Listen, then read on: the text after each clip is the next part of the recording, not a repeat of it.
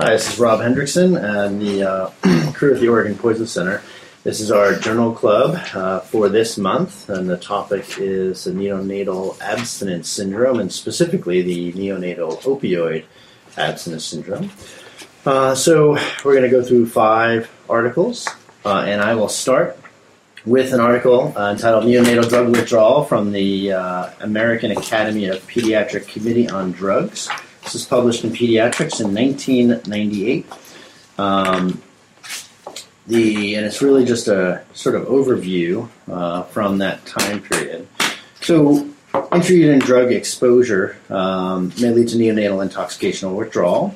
Uh, the multiple substances may be abused, and they have a very uh, very long table of all of the different types of drugs that uh, um, fetuses may be exposed to.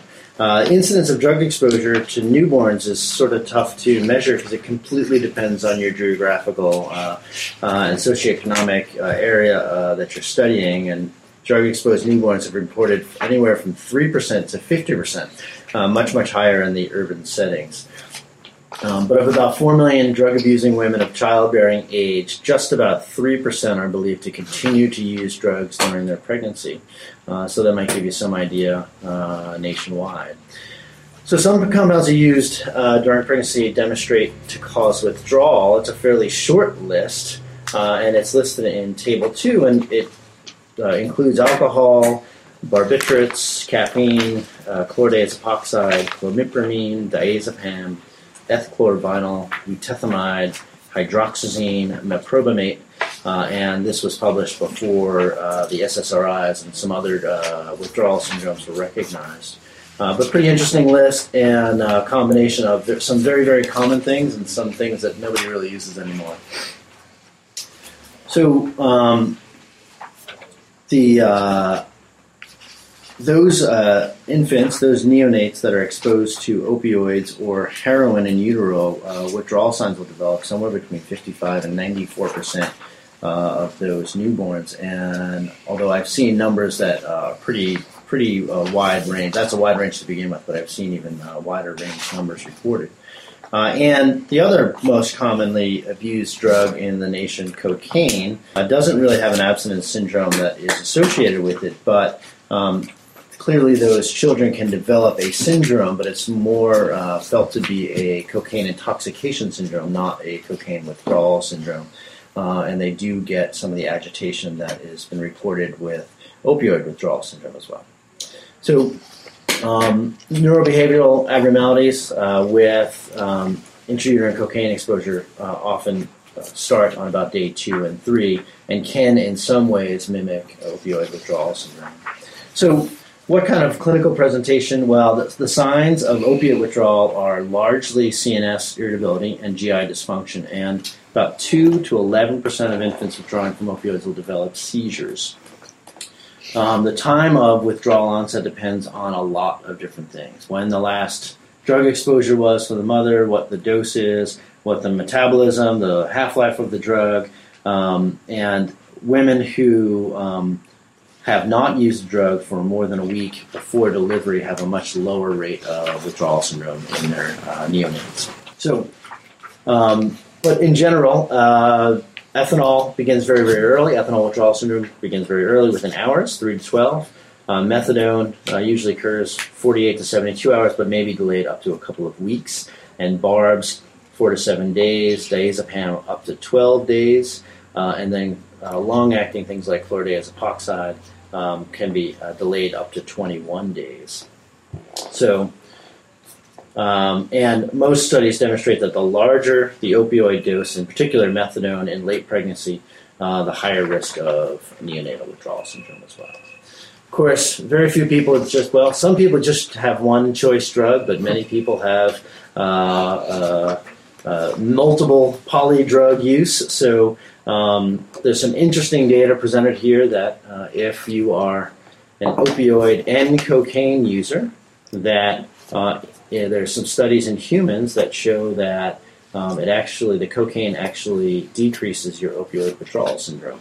uh, in the newborn, which is very interesting. Now, I wouldn't recommend giving cocaine to someone before the delivery in order to decrease their symptoms, but they give a couple of uh, theoretical reasons, and it seems like the polydrug users actually do better than those that just choose an opioid. Um, so, what kind of differential diagnosis? Well, you know, withdrawal's been uh, it has a slightly delayed onset usually from opioids. Um, it looks like GI distress. People have diagnosed it as colic. People have diagnosed it as infection.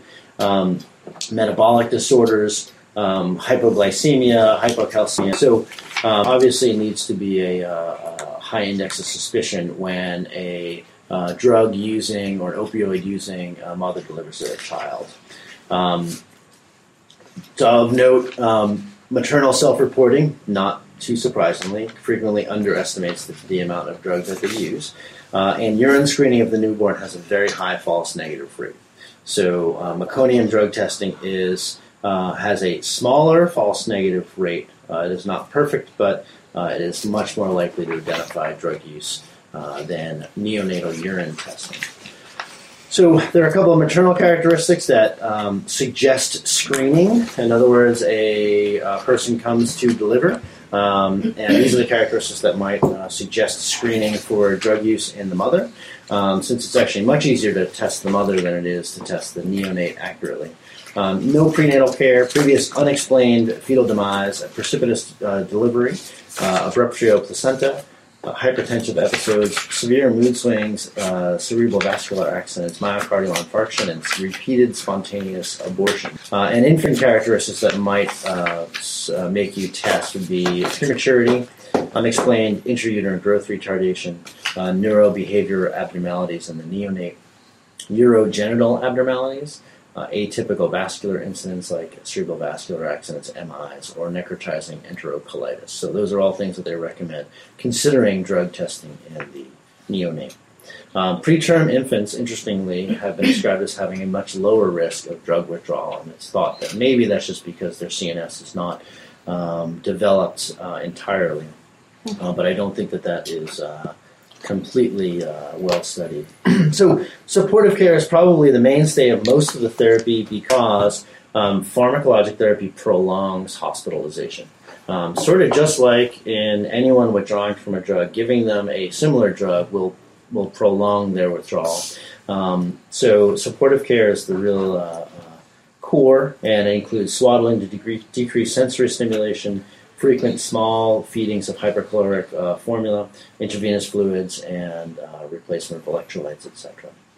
So there's really no, the, the, the, known benefit of pharmacologic therapy is really amelioration of clinical signs. The uh, long-term morbidity, morbidity is, um, whether it's decreased by pharmacologic management, is uh, remains unproven and is unclear. So the real reason to uh, treat is to ameliorate clinical signs um, not because they will necessarily do better in the long run or not. I don't think that that's uh, well worked out. So, indications for drug therapy they suggest seizures, seems reasonable, poor feeding, diarrhea, and vomiting that results in excessive weight loss and dehydration, inability to sleep, and then fever unrelated to infection. And of course, they comment that it's essential that infection, hypoglycemia, hypocalcemia, hypomagnesemia, hypothyroidism, CNS hemorrhage, and anoxia are all ruled out as clinical signs, and that you don't just chalk up um, these severe symptoms in a neonate uh, just because uh, the mother used an opioid. So, pharmacologic management, uh, no surprise here.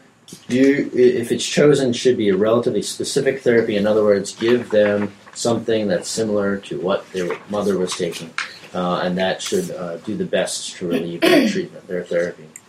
Now, there are some comparative studies, and the next paper goes through them in more detail. So I'm just going to go kind of a, just an overview of different types of agents uh, that they mention. Um, so specific pharmacologic agents, um, tincture of opium, and this is where it gets really confusing. Um, and it's probably the reason why this isn't used quite as much as it used to be. Um, the tincture of opium is opium. Um, and it is 10 milligrams of morphine per milliliter. It's also caused, called deodorized tincture of opium, or DTO. Hmm. Unfortunately, there's also a diluted tincture of opium, also DTO, that is 25 times diluted deodorized tincture of opium, or 0.4 milligrams per milliliter. And you can understand why um, these things are not used as much because 25 fold dosing errors occurred uh, with some frequency when it was used. Uh, Wow. On the other hand, it is morphine and it um, is probably, uh, uh, for most opioid uh, withdrawal syndromes or uh, abstinence syndrome, is probably uh, the best thing to give to relieve symptoms. So they suggest starting a dose of the diluted solution at 0.1 mils per kilo or 2 drops per kilogram every 4 hours.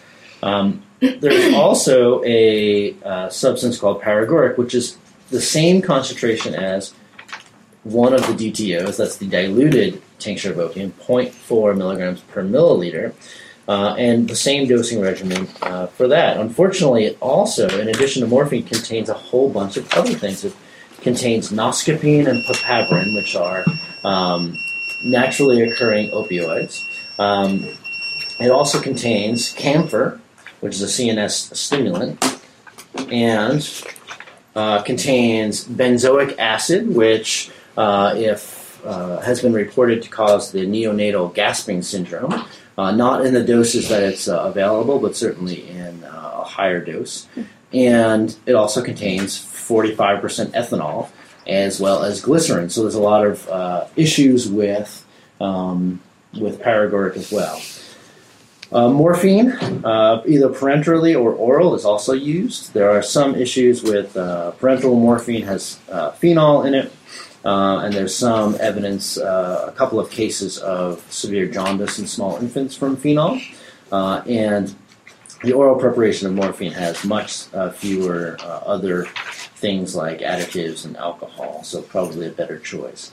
Methadone is also used, um, much longer half life uh, contains a very small amount, 8% of ethanol.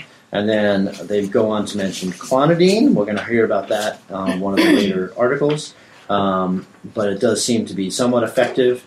And um, the uh, even though it's it's classically in that you know feared one pill can kill and toddler list in studies, it doesn't seem to uh, cause uh, hypotension or many adverse effects. They go on to mention chlorpromazine, which I don't think anybody's using. It has a series of side effects that are a major issue. And then phenobarb has also been used, and it seems that it relieves the GI signs, but not the, uh, I'm sorry, it relieves the CNS hyperactive behavior, but not the GI signs. Uh, so there's still a risk of dehydration from vomiting and diarrhea. Um, and finally, uh, diazepam uh, has been used as well. Uh, there are multiple issues with diazepam, uh, including uh, the neonate's difficulty or decreased ability to metabolize it, um, seizures uh, that are late in onset, thought to maybe be a withdrawal syndrome from diazepam. It contains benzyl alcohol, sodium benzoate, ethanol, propylene glycol, so there are some issues with that as well. And finally, they go on to say um, that naloxone use um, after delivery in neonates has been associated with seizures, likely due to opiate withdrawal syndrome. Um, so they recommend against its use if the mother is an opiate user. Uh, and then um, they mention that long-term morbidity remains unstudied, and there's really no evidence that um, treatment or non-treatment of the neonatal abstinence syndrome has any long-term benefit.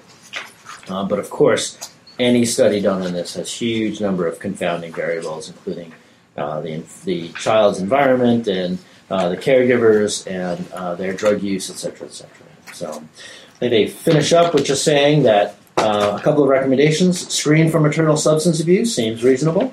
Uh, drug withdrawal uh, should be considered in uh, as a diagnosis in infants, um, and um, pharmacotherapy should be used for seizures, um, and uh, and consider withdrawal in uh, neonates with vomiting, diarrhea, poor weight gain, and the symptoms that we mentioned before.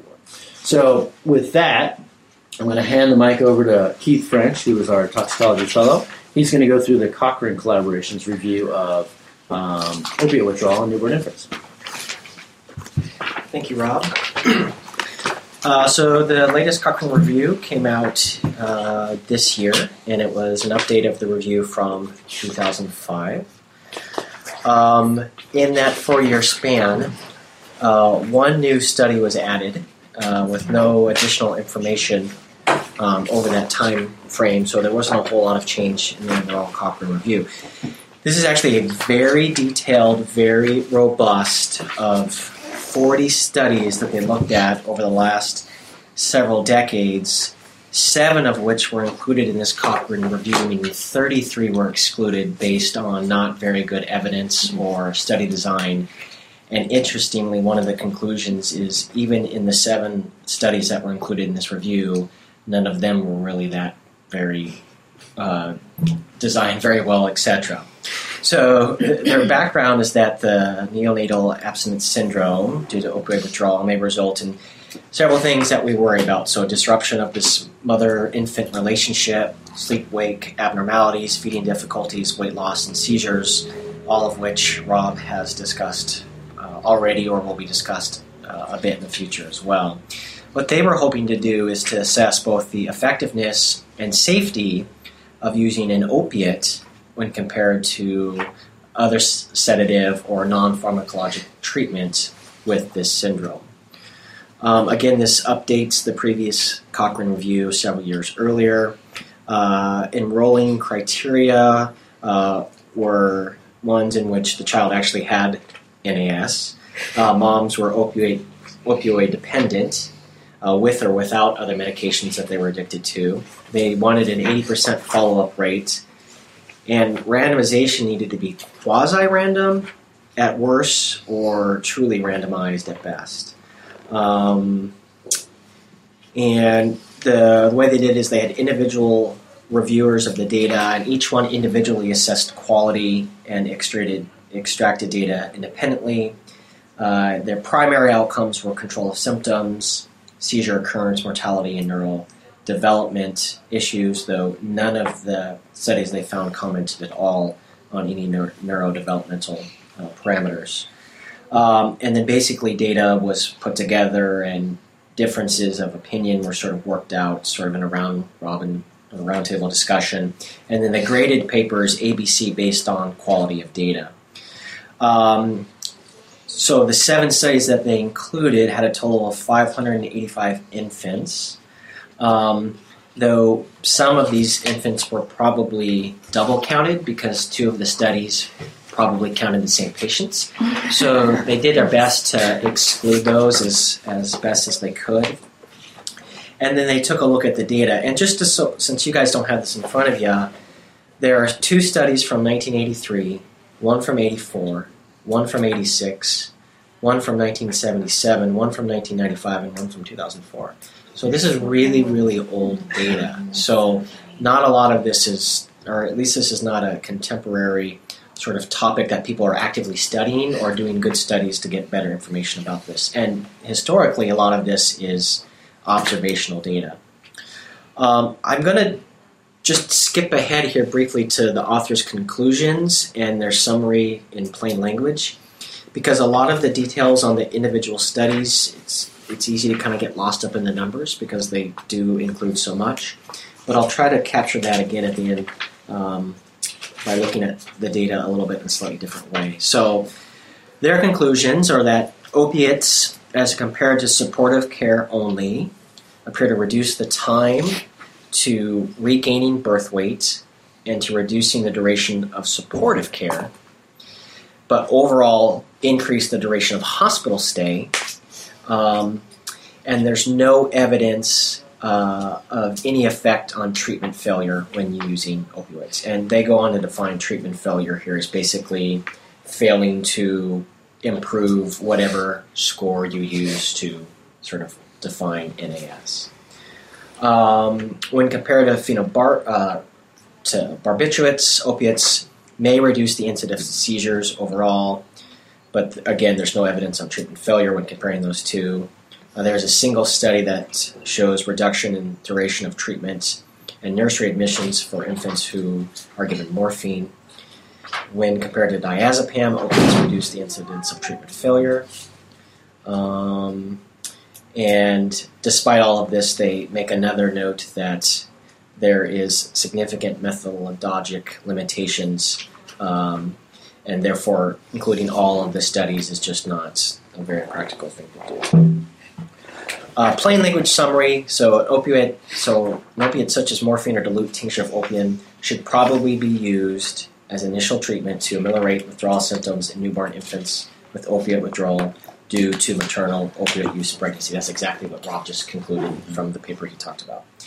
Using so the use of opiates, you know, commonly like methadone or heroin by pregnant moms may result in withdrawal syndrome in their newborn infants that makes sense. I don't think we needed the Cochrane review to sort of demonstrate that. um, and that's significant because this may disrupt the mother-infant relationship and lead to all sort of sleep-wake cycle difficulties, weight loss, seizures, all things we don't want to happen. Um, and treatment for newborn infants used to ameliorate these symptoms and reduce complications include opiates, or sedatives, or just supportive care.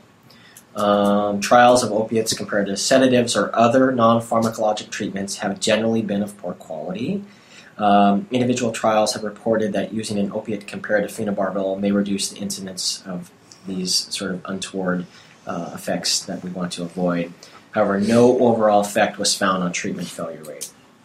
Um, and then they go on to list a few things, and opiates such as morphine or dilute tincture of opium should probably be used as initial treatment for opioid withdrawal syndrome. That's basically their conclusion. If you take opiates when you're pregnant, it's not a good idea. Your baby's going to withdraw. And so, is there any evidence to suggest that opioids or benzos or non pharmacologic treatment is better versus anything head to head? I'm not going to go over more background information. I think Rob pretty much covered that. But uh, just for reference, the American Academy of Pediatric recommends that for infants with confirmed drug exposure, the indications for drug therapy should be those things we talked about seizures, poor feeding, diarrhea, vomiting, weight loss, inability to sleep, uh, and fever. Or you can use one of the abstinence scores to uh, start treatment, and their recommendations is for opiates for opiate withdrawal syndrome, specifically tincture of opium. So that's what they're recommending that we use. Um, Can I interrupt for just a second? Absolutely. Sure. That's also the board question. Tincture. Tincture, tincture. there you go. So it So- sounds like that's the standard of care as by the boards and by Cochrane both. So we- we'll have that for the articles that are going to come up with testing new things for the Right. shortly. Very good. So right. when you listeners out there are taking your pediatric boards and you get a question, the answer is oh, tincture of opium. You, you heard it here, folks. One of the first. Uh, okay, so they do list each study individually, and to read through every single one may be a little bit too robust and really out of the scope of what the spirit of this Cochrane review is supposed to be. Um, there is one little piece of data I'd like to go through here quickly just to sort of sum things up. And so, just a couple questions to answer. So, comparing opiates to supportive care in looking at treatment failure, there's really no significant difference on either opiates or supportive care in comparing opiates versus supportive care with duration of treatment, it strongly favors supportive care. Uh, strong support of supportive care when it comes to duration of hospital stay, meaning if you want to get kids out of the hospital longer, you give them supportive care. Um, if you want them to spend less time in special care units, you give them supportive care alone. If you want them to get fatter faster, you give them opiates if you um, compare opiates to supportive care and you look at the duration of supportive care per day in minutes, you give them opiates. If you compare opiates to phenobarb and you look at seizure control, opiates are preferred. Opiates are preferred uh, over phenobarb uh, if you want to reduce duration of treatment. And lastly, opiates are preferred over phenobarb uh, when it comes to overall admission in nurseries. The rest of the parameters that they looked at, and there was lots of them, there was really no significant difference between either one. So I guess in those circumstances, it's your local protocol that dictates what you want to do and how you best treat those folks. Um, but the bottom line is that there's just not a lot of really good data, and the board answer is tincture. of All right, very swaddle, swaddle, swaddle. That's right. tincture of lemon. Uh, okay, so the next two articles we're going to look at um, adjuncts to um, opioid therapy for neonates. So this article is on sublingual uh, buprenorphine, and I'm going to hand the mic over to Zane Horowitz. All right. So the title of this article is "Sublingual Buprenorphine for the Treatment of Neonatal Abstinence Syndrome: A Randomized Trial," which technically it is, but a little bit boastful, perhaps. It's really more correctly defined, I think, as a pilot study, which was open label and non-blinded, but randomized. So the way they did this, this was out of the folks in uh, Jefferson in uh, Pennsylvania. Um, first of all, a little bit of the setup on buprenorphine, why I picked that over something else, is that it's this newer drug. It's been it's not that newer of a drug, but the new use of it has been as a drug to detoxify uh, parents from narcotic uh, use. Not just parents, but people aren't parents who are narcotic users. But the best part of it is that it's a partial uh, agonist antagonist. That that the higher doses it tends to antagonize opiates, and therefore the feeling is you can't really overdose on it because the more you take, the more antagonist effect you get. Then you would actually go into withdrawal. So sort of it has some safety built into it. It's got a longer half life, so that may make it easier to use than tincture of opium. It's used every four hours. So, with that background, the study design was a single site, open label. Uh, they randomized 26 neonates and they either got uh, sublingual buprenorphine, which was interesting because I'll tell you how they did that in a second, or um, neonatal opium solution. And they use the Finnegan scale, which seems to be used in many of these for uh, grading their um, uh, degree of response. And if they had any consecutive three scores that added up to greater than 24 on the Finnegan scale, um, you know, they, that was the inclusion criteria. They excluded a fair number of folks just to keep clear that this was sort of a very handpicked population. So nobody with congenital malformations, nobody with intrauterine growth retardation, nobody with active medical illnesses, nobody whose parent, whose mom was also taking benzos or alcohol or maternal use of either of those within 30 days before uh, birth. Um, they also ruled out anybody was taking any neonatal use of any cytochrome P450 3A inhibitors because they would interact with the buprenorphine. So they went through all the drugs that these kids were on. Um, and so, you know, a hand-picked population of isolated um, opioid withdrawal syndrome in children. So they either got one or two solutions. The first solution was this produced, home-produced uh, batch of sublingual buprenorphine um, they received 13.2 mics per kilo per day in three divided doses. And they got this by taking the IV injectable uh, buprenorphine solution, which is Buprenex, um, and they had to suspend it in 100% ethanol and then make it into a syrup with sucrose. And the final concentration of buprenorphine was 0.06 milligrams per mil, and and then they inserted this under the tongue, and then gave the child a pacifier so that it would reduce swallowing, which is important because buprenorphine is not well absorbed orally, which is why it's used um, sublingually. And if the volume by weight was calculated to be more than a half a cc, they got two separate aliquots of the buprenorphine separated by a few minutes and a little pacifier in between so they wouldn't swallow the buprenorphine or an attempt to do that. and they had a score for escalating doses. They had a rescue protocol um, if the kids scored too high on the scale. And after they were stabilized for three days on a stable dose, then they started weaning them until their Finnegan scores were less than eight. Um, and then there was sort of an ultra rescue breakthrough where if they can get phenobarb, if they have had a maximum daily dose of buprenorphine exceeding 39 micrograms per kilogram. Um, and they also tried to do a pharmacokinetic study of this, although I'll tell you why it didn't work out so well. And they got serum levels of both buprenorphine and its metabolite norbuprenorphine in an attempt to figure out some pharmacokinetics, but they had some problems which they acknowledged with that end of the study. The opposite arm, the other randomized arm, got standard of treatment for Thomas Jefferson University, which included uh, morphine, um, 0.4 milligrams per kilogram per day in six divided doses, so a lot more complicated to use that way, with the ability to escalate up 10% per day based on the Finnegan scores. It was also diluted in a final alcohol concentration that turned out to be 0.19%, so all these are elixirs with alcohol. Um, as well, and they also had a protocol for breakthrough treatment with phenobarb um, when they reached the milligram per kilogram per day of morphine. Um, and all patients were observed for two days after they stopped therapy completely just to make sure there wasn't any complications.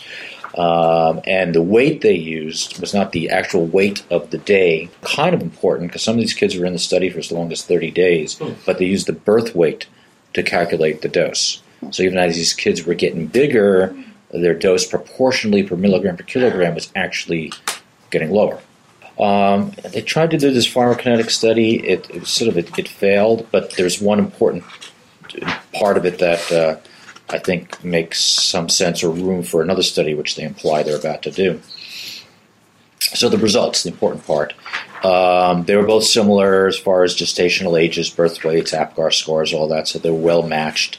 All the mothers were maintained on methadone, which is what they got them after birth. Um, as far as the pharmacokinetics, they ended up getting over 200 samples. There's a couple of outliers. There was concentrations really high, but mo- the vast majority, except for the three outliers, had serum concentrations that were less than 0.6 nanograms per milliliter. And why that number is important is they feel that the adult effective dose isn't until you get greater than 0.7 nanograms per milliliter. So they may have been underdosing when you to consider their conclusions buprenorphine, at least relative to what's an adult known uh, effective serum concentration level. Um, and then they and they also noticed that there was um, the ratio of the parent drug to the metabolite was different in children, and they speculate on a bunch of reasons why that might have occurred. That they may have immature enzymes that metabolize that, etc. There was one bad adverse, or relatively adverse effect. The second patient enrolled in the study, and to their credit, they kept going, had a seizure. Um, generalized seizures 78 hours after the initial dose of buprenorphine, and they quickly up titrated the child, um, but eventually they ended up giving that child phenobarb um, for that event. Um, he got an MRI and he had a small subdural, which may or may not have something to do with why he had a seizure, but um, he was developmentally normal at a year and seizure free at a year when they ultimately followed that child up. So, the efficacy part of this trial there was a trend, but I don't think it was statistically significant, towards lower values in the buprenorphine treated group with the clinical outcomes regarding both length of treatment and length of stay in the ICU. But overall, were not statistically different between the two groups. Um, one patient had to discontinue from buprenorphine. You know, they sort of analyzed the data without that one patient. The mean length of stay, this is sort of the surprising part, and maybe some input from our friends here at NICU mean length of stay was 28 days for these children with um, uh, buprenorphine. For the neonatal um, opium solution, it was 32 days, so it was maybe four days less, but that didn't seem statistically significant. And the mean length of treatment was about the same at 22 days for each group. Um, and that's really the only outcome measure they actually looked at. Um, it didn't really look at how they did on these scores. They had a scoring system to continue to dose them as long as they needed to be to be dosed. So neither of those numbers were um, um, uh, a statistical significant p-values were above 0.05. Uh, so I basically this is sort of like a pilot non-inferiority study. I mean, if you really want to look at it, um, they tried a new drug that wasn't indicated in neonates before, buprenorphine. Uh, they dosed it perhaps from their pharmacokinetics at doses that were very conservative and below at least the therapeutic level for adults, and, and whether or not that relates to neonates, nobody knows. Um, and had about the same outcome, but really these ended up with about a month in the, the ICU treating these kids for what is reasonably significant uh, neonatal uh, abstinence syndrome. The advantages they cite is it's a little bit technically easier to give this drug because you only have to give it three times a day instead of six times a day.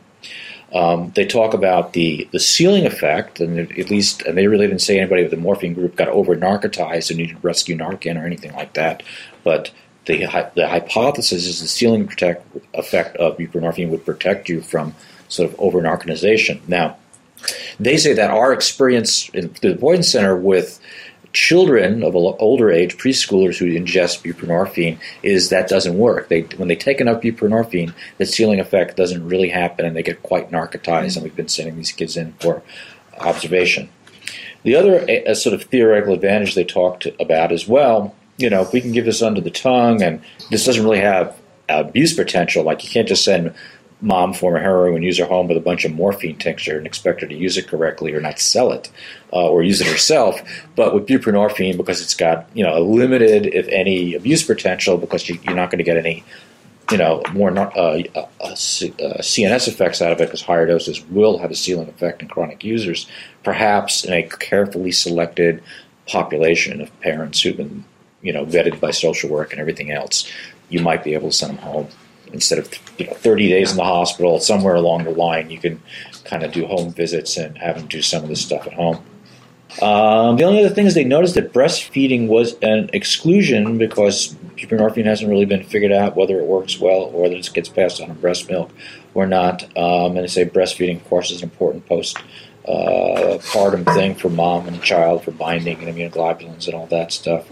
So you know they're wondering whether or not that really needs to be an exclusion for these studies in the future. And they're talking about, you know, what, you know, perhaps they will go further and explore more with using more aggressive levels and trying to get higher uh, drug levels above the 0.7 nanograms per mil, which are effective, and maybe the amount of dosing or fallouts or failures will be better if they use that score. So, some promising, again, I think should have been labeled a pilot study rather than a randomized trial, but I guess it always looks better that way. Uh, but interesting. Yeah, very interesting. So a good start, at least. There's a couple of you know, a couple of interesting things I thought in this as well.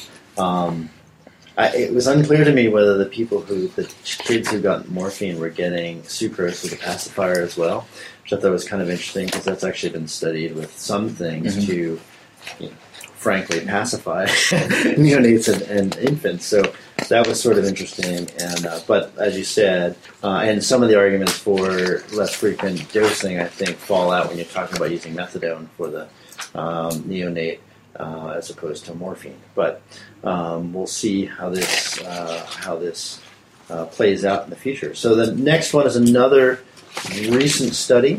Um, looking at another adjunct to, and I think you know the background on some of this is that um, opioids seem to work but again, the children are in the NICU for 30 days or more. So I think some of these are an attempt to decrease that time. So uh, the next paper uh, is uh, our emergency medicine resident, Erin Schneider.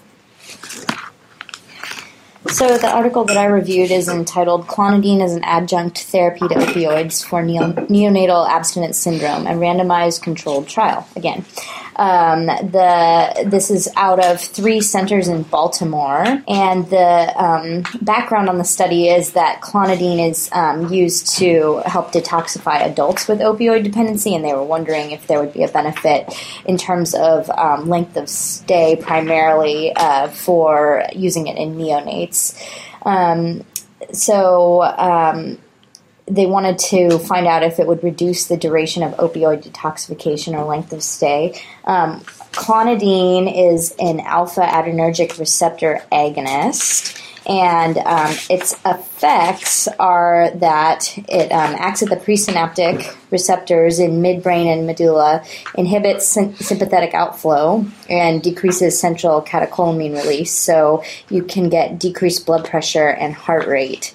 Um, some of the side effects include hypotension, rebound, uh, hypertension, AV block, and bradycardia, and they monitored for these effects closely in the neonates. Um, the study design, as I said, was at three hospitals. They identified 221 eligible infants. However, only 80 of them were enrolled, um, and they were randomly assigned to the two different treatment groups. Um, the criteria or the reasons for non enrollment um, interestingly, included um, if the infant or mother were participating in another study, um, if they were started on diluted tincture of opium, which both groups got um, in the study uh, before they were enrolled, and then um, if the if the mom refused, and some of the reasons that the mothers gave for refusal were negative experiences with clonidine, not wanting to expose the infant to additional drugs. Um, so the study was prospective. Um, it was double blind and placebo controlled, and the two treatment groups uh, included um, clonidine plus diluted tincture of opium versus tincture of opium alone. Um, the inclusion criteria for infants were those between 0 and 14 days that were prenatally exposed to opioids, um, developing moderate to severe NAS defined as a Finnegan score of greater than or equal to 9 on two consecutive occasions. Um, they were excluded if they were less than 35 weeks, had intrauterine growth retardation, um, congenital abnormalities, or any illness re- requiring oxygen, IV fluids, or medications, or if they were breastfeeding because of the possible confounder of breast milk opioids. Um, so the protocol included uh, using oral clonidine, one mic per kilo every four hours, or equal volume of placebo for the control group. Diluted tincture of opium um, was defined as being the 1 to 25 dilution uh, that Rob had mentioned earlier, 0.4 milligrams per ml morphine equivalent. Um, they gave clonidine um, in the dose that they gave it based on one published report who uh, had used clonidine on seven newborns with um, neonatal abstinence syndrome. So, uh, pretty small treatment group that that uh, dose was based on. Um, so basically, um, they gave the uh, treatment uh, arm and the control group the uh, diluted tincture of opium plus clonidine um, until symptoms were controlled, which was defined as uh, a mean daily Finnegan score of less than nine. Um, and then once they were controlled, the infants were continued on the clonidine placebo or DTO dose um, for 48 hours and then they gradually de-escalated the DTO dose by 0.05 mils per dose for each 24-hour period. So they had a de-escalation protocol. Um, they monitored all the vital signs and um, all their secondary outcomes, uh, weight, etc. Uh, the primary outcome that they identified was the total duration of therapy for neonatal abstinence syndrome. Their secondary outcomes included um, the amount of DTO that was required to treat the syndrome, um, treatment failure, which was defined as greater than 0.9 mils of DTO every three hours, seizures, weight gain, blood pressure, heart rate, hemoglobin, uh, saturation, as measured by pulse ox. Um, so the um, the the study was appropriately powered with 40 infants in each group uh, based on their calculations, um, and the results are as follows. So, um, the um, actually first I'm going to go into what the infants were exposed to because that that's important as well. So 89% of the infants were exposed to methadone, which, as you know, has a longer acting half life. Um, and it's important to note that the two groups were pretty closely matched, but not completely matched in this respect, in that the treatment arm or the clonidine group had 35 um, mothers who had been using methadone, and the placebo group only had 30. Um, and if you're talking about an N of 40, that makes a difference. Um, so 89% exposed to methadone, 69% to heroin, and 61% to cocaine plus an opiate during pregnancy. Um, as well, they had identified benzos in three of the 40 um, infants, um, and there was some exposure to antidepressants, including sertraline and paroxetine. So there was a little bit of polydrug in some of them. Otherwise, the groups were pretty closely matched. Um, so the primary outcome for the treatment group, the median length of therapy was 27% shorter than the placebo group. Um, and that is uh, significant. Um, 11 days with a 95% confidence interval, 8 to 15, versus 15 days with 95% confidence interval, 13 to 17. Um, so, um, the infants uh, that were prenatally exposed to methadone had median length of treatment that were three times longer than that uh, exposed to heroin alone, which is why it matters that there were there was a difference in the two treatment groups of how many infants were exposed to methadone. Um, if you considered only the infants exposed to methadone, however, the clonidine uh, was associated with a shorter length of therapy still, despite having more infants exposed in that treatment group. Um, for secondary outcomes, there was not any difference in the maximum weight loss um, or any of the other measures that they uh, measured. So um, there were five of the 80 infants that failed treatment, um, and these were all in the placebo group. Three of the infants uh, in the placebo group experienced seizures versus none in the clonidine group. Seven of the infants in the clonidine group uh, had rebounding effect, which was defined as um, an increasing Finnegan score, which necessitated that they restart the DTO after they had discontinued it. But even with restarting, the um, length of stay was still significantly lower. Um, blood pressures and heart rates were statistically lower in the clonidine group, um, but remained in the normal range for newborns, and no infants required interventions for low blood pressures. Um, so, three of the infants in the clonidine and DTO group died within two months of life. These were all after discharge, however, from the hospital, and the causes of death were myocarditis, SIDS, and homicide by methadone overdose, which were all confirmed by autopsy. And these were felt to not be related to this study or the treatment with clonidine that they received since it was um, so much longer after discharge.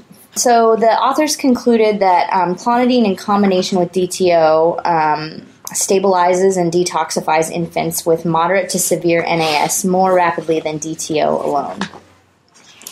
Um, the authors go into saying that um, despite having some rebound of a few of the infants in the clonidine treatment group, again, uh, there was still a shorter length of stay overall um, even though they had that extra couple of days where they had to restart treatment. Um, the serious adverse effects were felt not to be due to the clonidine. Um, there was also a case of SVT, uh, which is not a known side effect of clonidine. And then the three deaths that I already mentioned. Um, they did make the point that methadone exposure is, uh, results in longer pharmacotherapy than heroin exposure. Um, uh, as well as um, that the interpretation of the results um, is should be taken with a grain of salt because of the small number of patients. So this is actually would maybe consider a pilot study as well, since there were only forty in each in each arm. Um, they did do some population pharmacokinetics, which will be detailed in a future study. nice. Very nice. Great. Well, that's fantastic. Yeah, sort of interesting. Um, you know, needs to be repeated. Um, some things need to be fleshed out. So the, the dose of clonidine they were giving was one mic per kilo. So, you know, we talk about clonidine being one of the concerning things that children ingest, toddlers ingest. Uh, you know, and a kid who ingests 0.5 milligrams might get pretty ill, but this would be a 5 microgram dose for a 5 kilo neonate. So fairly uh, small dose, uh, and it looks like they had no side effects uh, that were attributable to clonidine as far as hypertension. Is not. So, so as the last paper, we'll look at we'll switch our attention still on the opioid abstinence syndrome, but this time we'll think about what we can give to the mothers.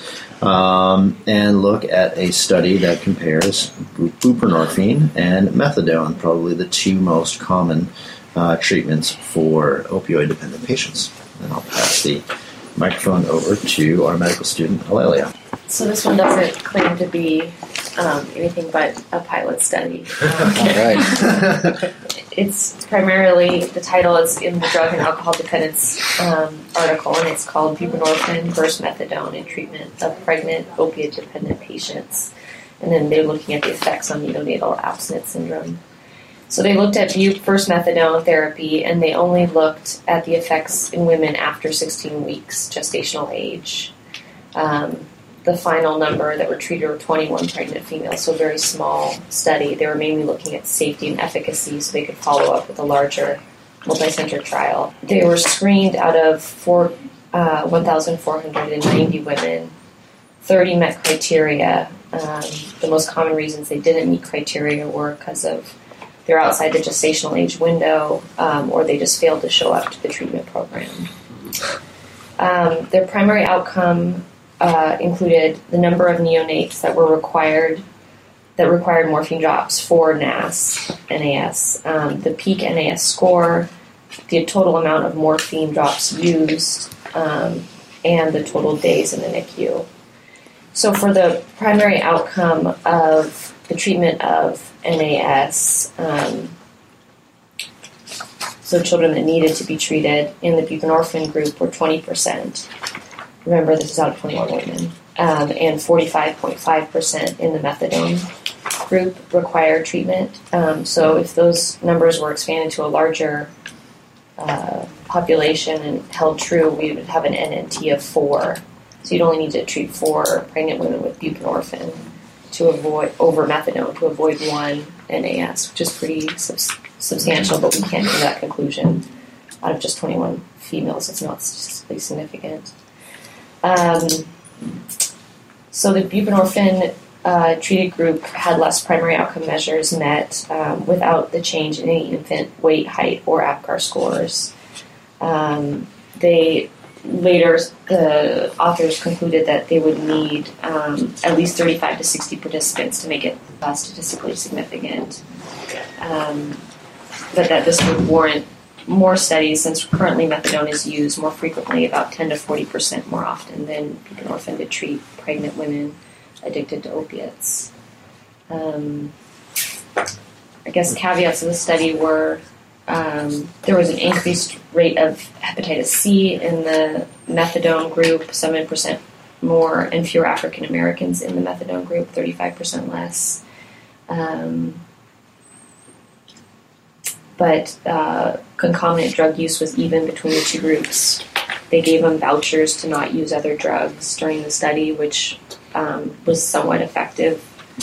Um, and they also pointed out that three years prior to this study, um, in 2002, Lejeune uh, found a 4% less frequency of treatment due to NAS in methadone, um, being superior to buprenorphine um, treated mothers. So it was in uh, in the face of this study. So I, I would say you can't really make much conclusions, but it's suggestive, and it would it would uh, warrant further studies.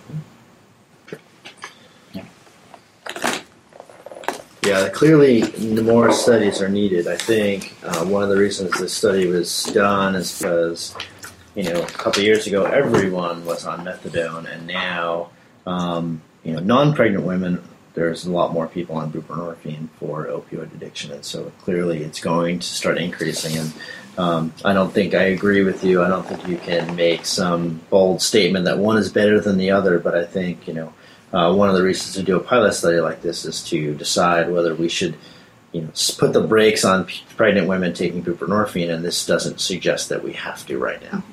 Uh, so we'll see how things go, and uh, it's been four years, and they haven't published their big study yet. So we'll see what happens.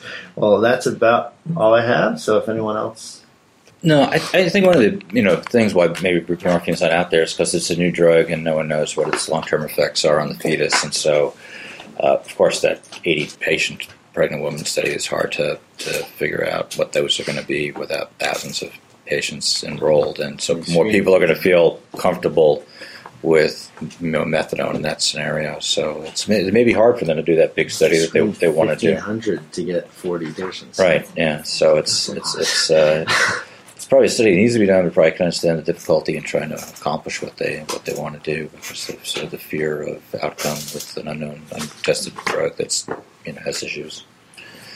So, but uh, all in all, a, a topic ripe for more study, it seems. Yeah. All right, that'll be all for this time.